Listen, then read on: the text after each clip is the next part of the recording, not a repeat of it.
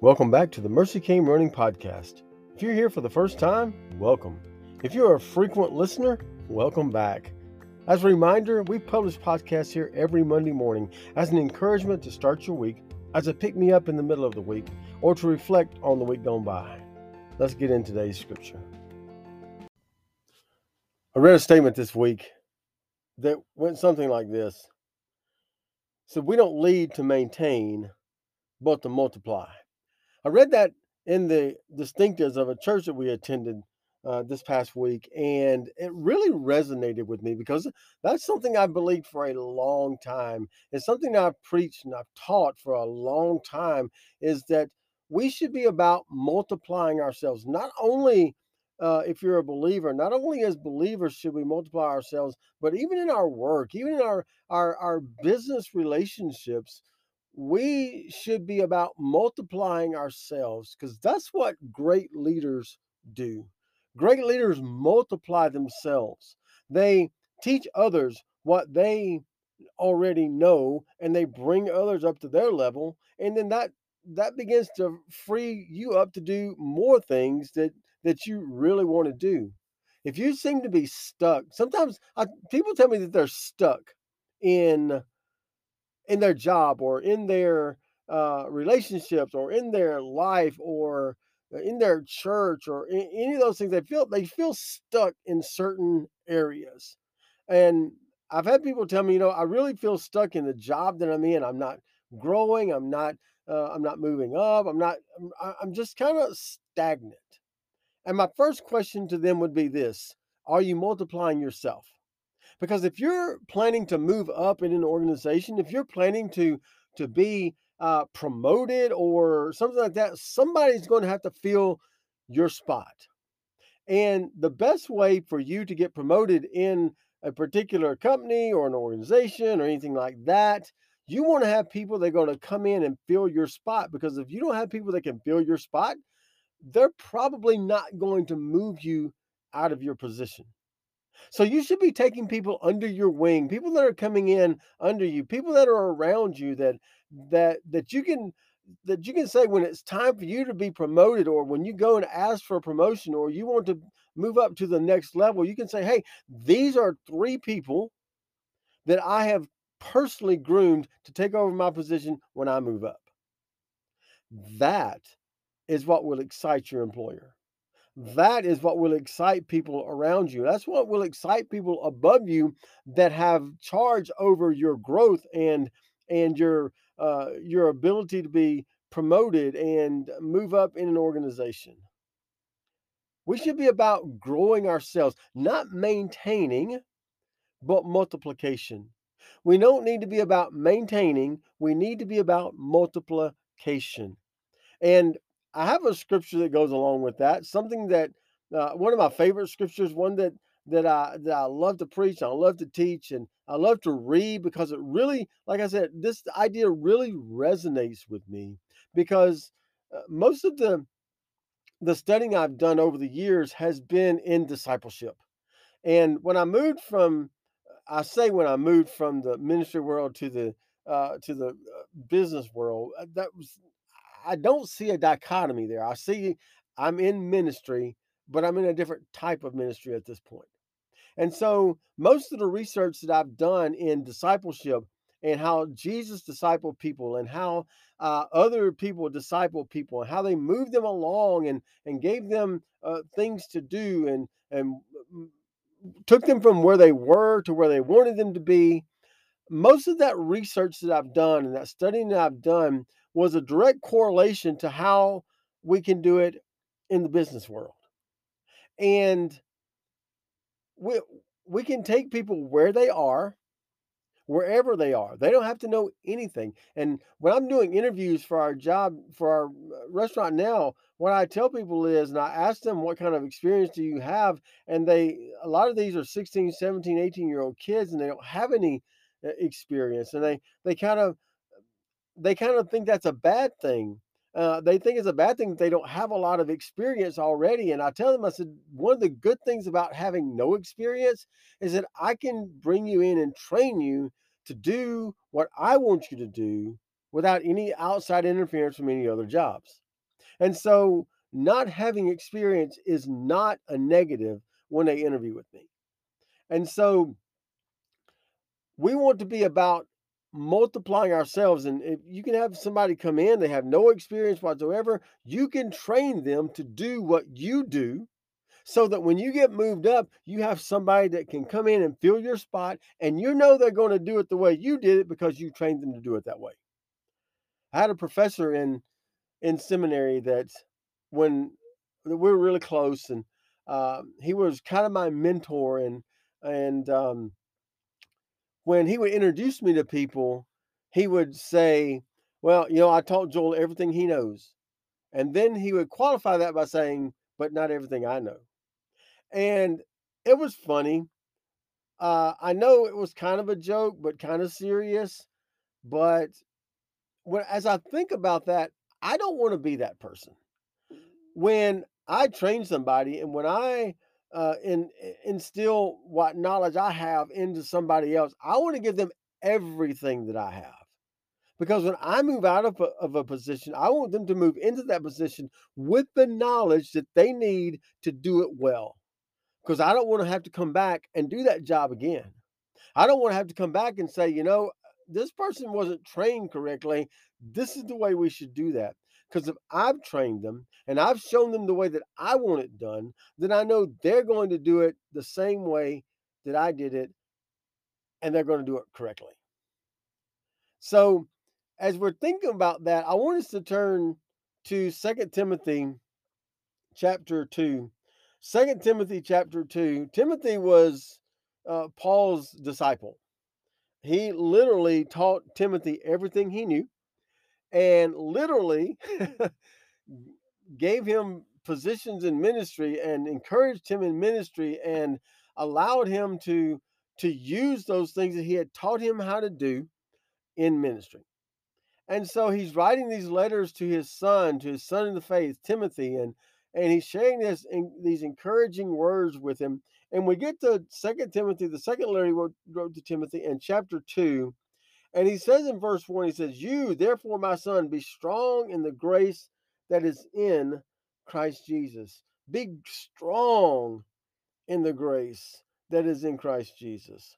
And he goes on in verse 2, and he says, And what you have heard from me in the presence of many witnesses. Now, Paul's saying, This is what I've taught you.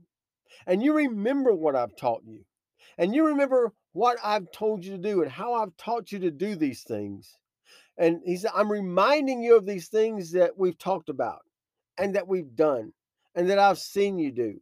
And you begin to practice these things. You, you all of these things that I've taught you in the presence of many witnesses. You remember those things, Timothy, because those are the things that you're doing now. This is what I want you to do with that information. He goes on in the last part of verse 2 he says, And what you have heard from me in the presence of many witnesses, commit to faithful men. Now, this is the first level. Uh, actually, from Paul to Timothy to the faithful men, this is the third level of discipleship. Paul takes his knowledge, he gives it to Timothy. Timothy takes the same knowledge and gives it to the faithful men that Paul talks about in, in verse 2. And this is the essence of discipleship. This is the essence of leadership. This is the essence of multiplying yourself. This is the essence of, hey, this is these are the things that I know. I am an expert, and I'm using my air quotes, but I'm the expert in this field. I'm the expert in this position. So I'm going to give them everything that I know so that they can be successful. We want to set those people that are coming up behind us, we want to set them up for success. And so we need to give them all the information. Everything that we know, we need to give them that information so that we, when we move up and move out, they can move in and they're going to be set up for success and they're going to be well, do well, and that looks good on them and that looks good on you. So Paul says, These are the things that I've taught you in the presence of many witnesses. Now you take those things and entrust them to faithful men or faithful people, people that are going to come behind you, you give this information to them and they're going to come behind you and they're going to do the job well because you're passing along the same information that I gave to you. But it doesn't stop there. Paul says, and what you have heard from me in the presence of many witnesses, commit to faithful men who will be able to teach others also. It's a never ending cycle of discipleship. It's a never ending cycle of leadership. It's a never ending cycle of, hey, I'm passing down this information to other people so that when I move up and I move out and I go on to other things, they can come in and do those things and do them well. I call it a lot of times, what I call it is working yourself out of a job. Now, that can be scary to a lot of people. Uh, if you're if you're uncomfortable with that term, you're going to have a hard time in leadership. If you're uncomfortable with the term working yourself out of a job, you're going to have a hard time in leadership because you're never going to be able to release yourself to do other things because you're constantly having to go back and do the things that you've already done. And if we're taking this information here to heart, and if we're taking this information and we're passing it down to others, who in turn pass it down to others, who in turn pass it down to others, then you can move on to other things. You don't have to be afraid about working yourself out of a job because there are always things, other things for you to do. I am in my position right now, I am as high up as I can go. There are no more promotions for me un, unless something else happens and we get a second restaurant and I'm over to, eh, then then maybe you know. But there really are no other promotions for me.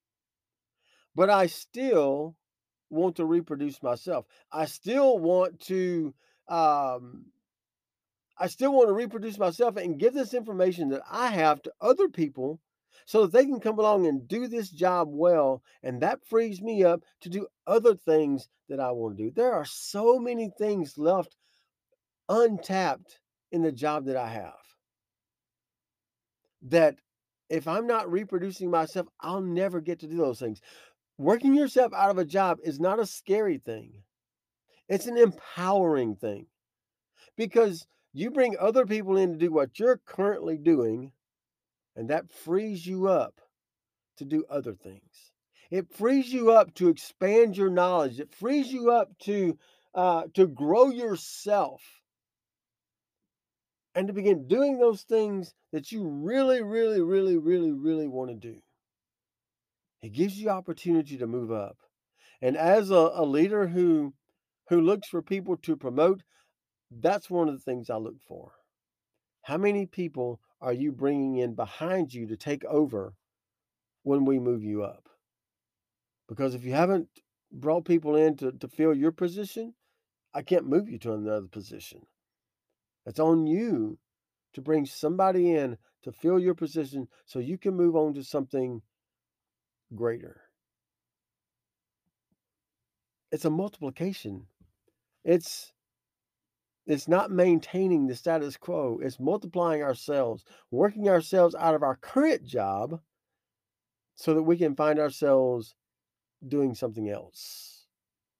So we can find ourselves in other things that we like to do.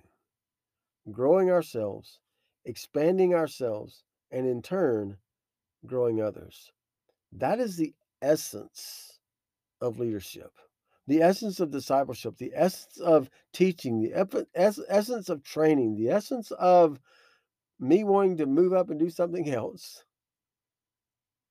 brings with it the idea of me bringing someone else along to do what I currently do. You see, it's not a scary thought, it's an empowering thought. Because we we need people that don't just want to maintain. We need people that want to multiply. And I pray that's you. I want that to be you. In your job this week, begin looking around Begin looking around for people.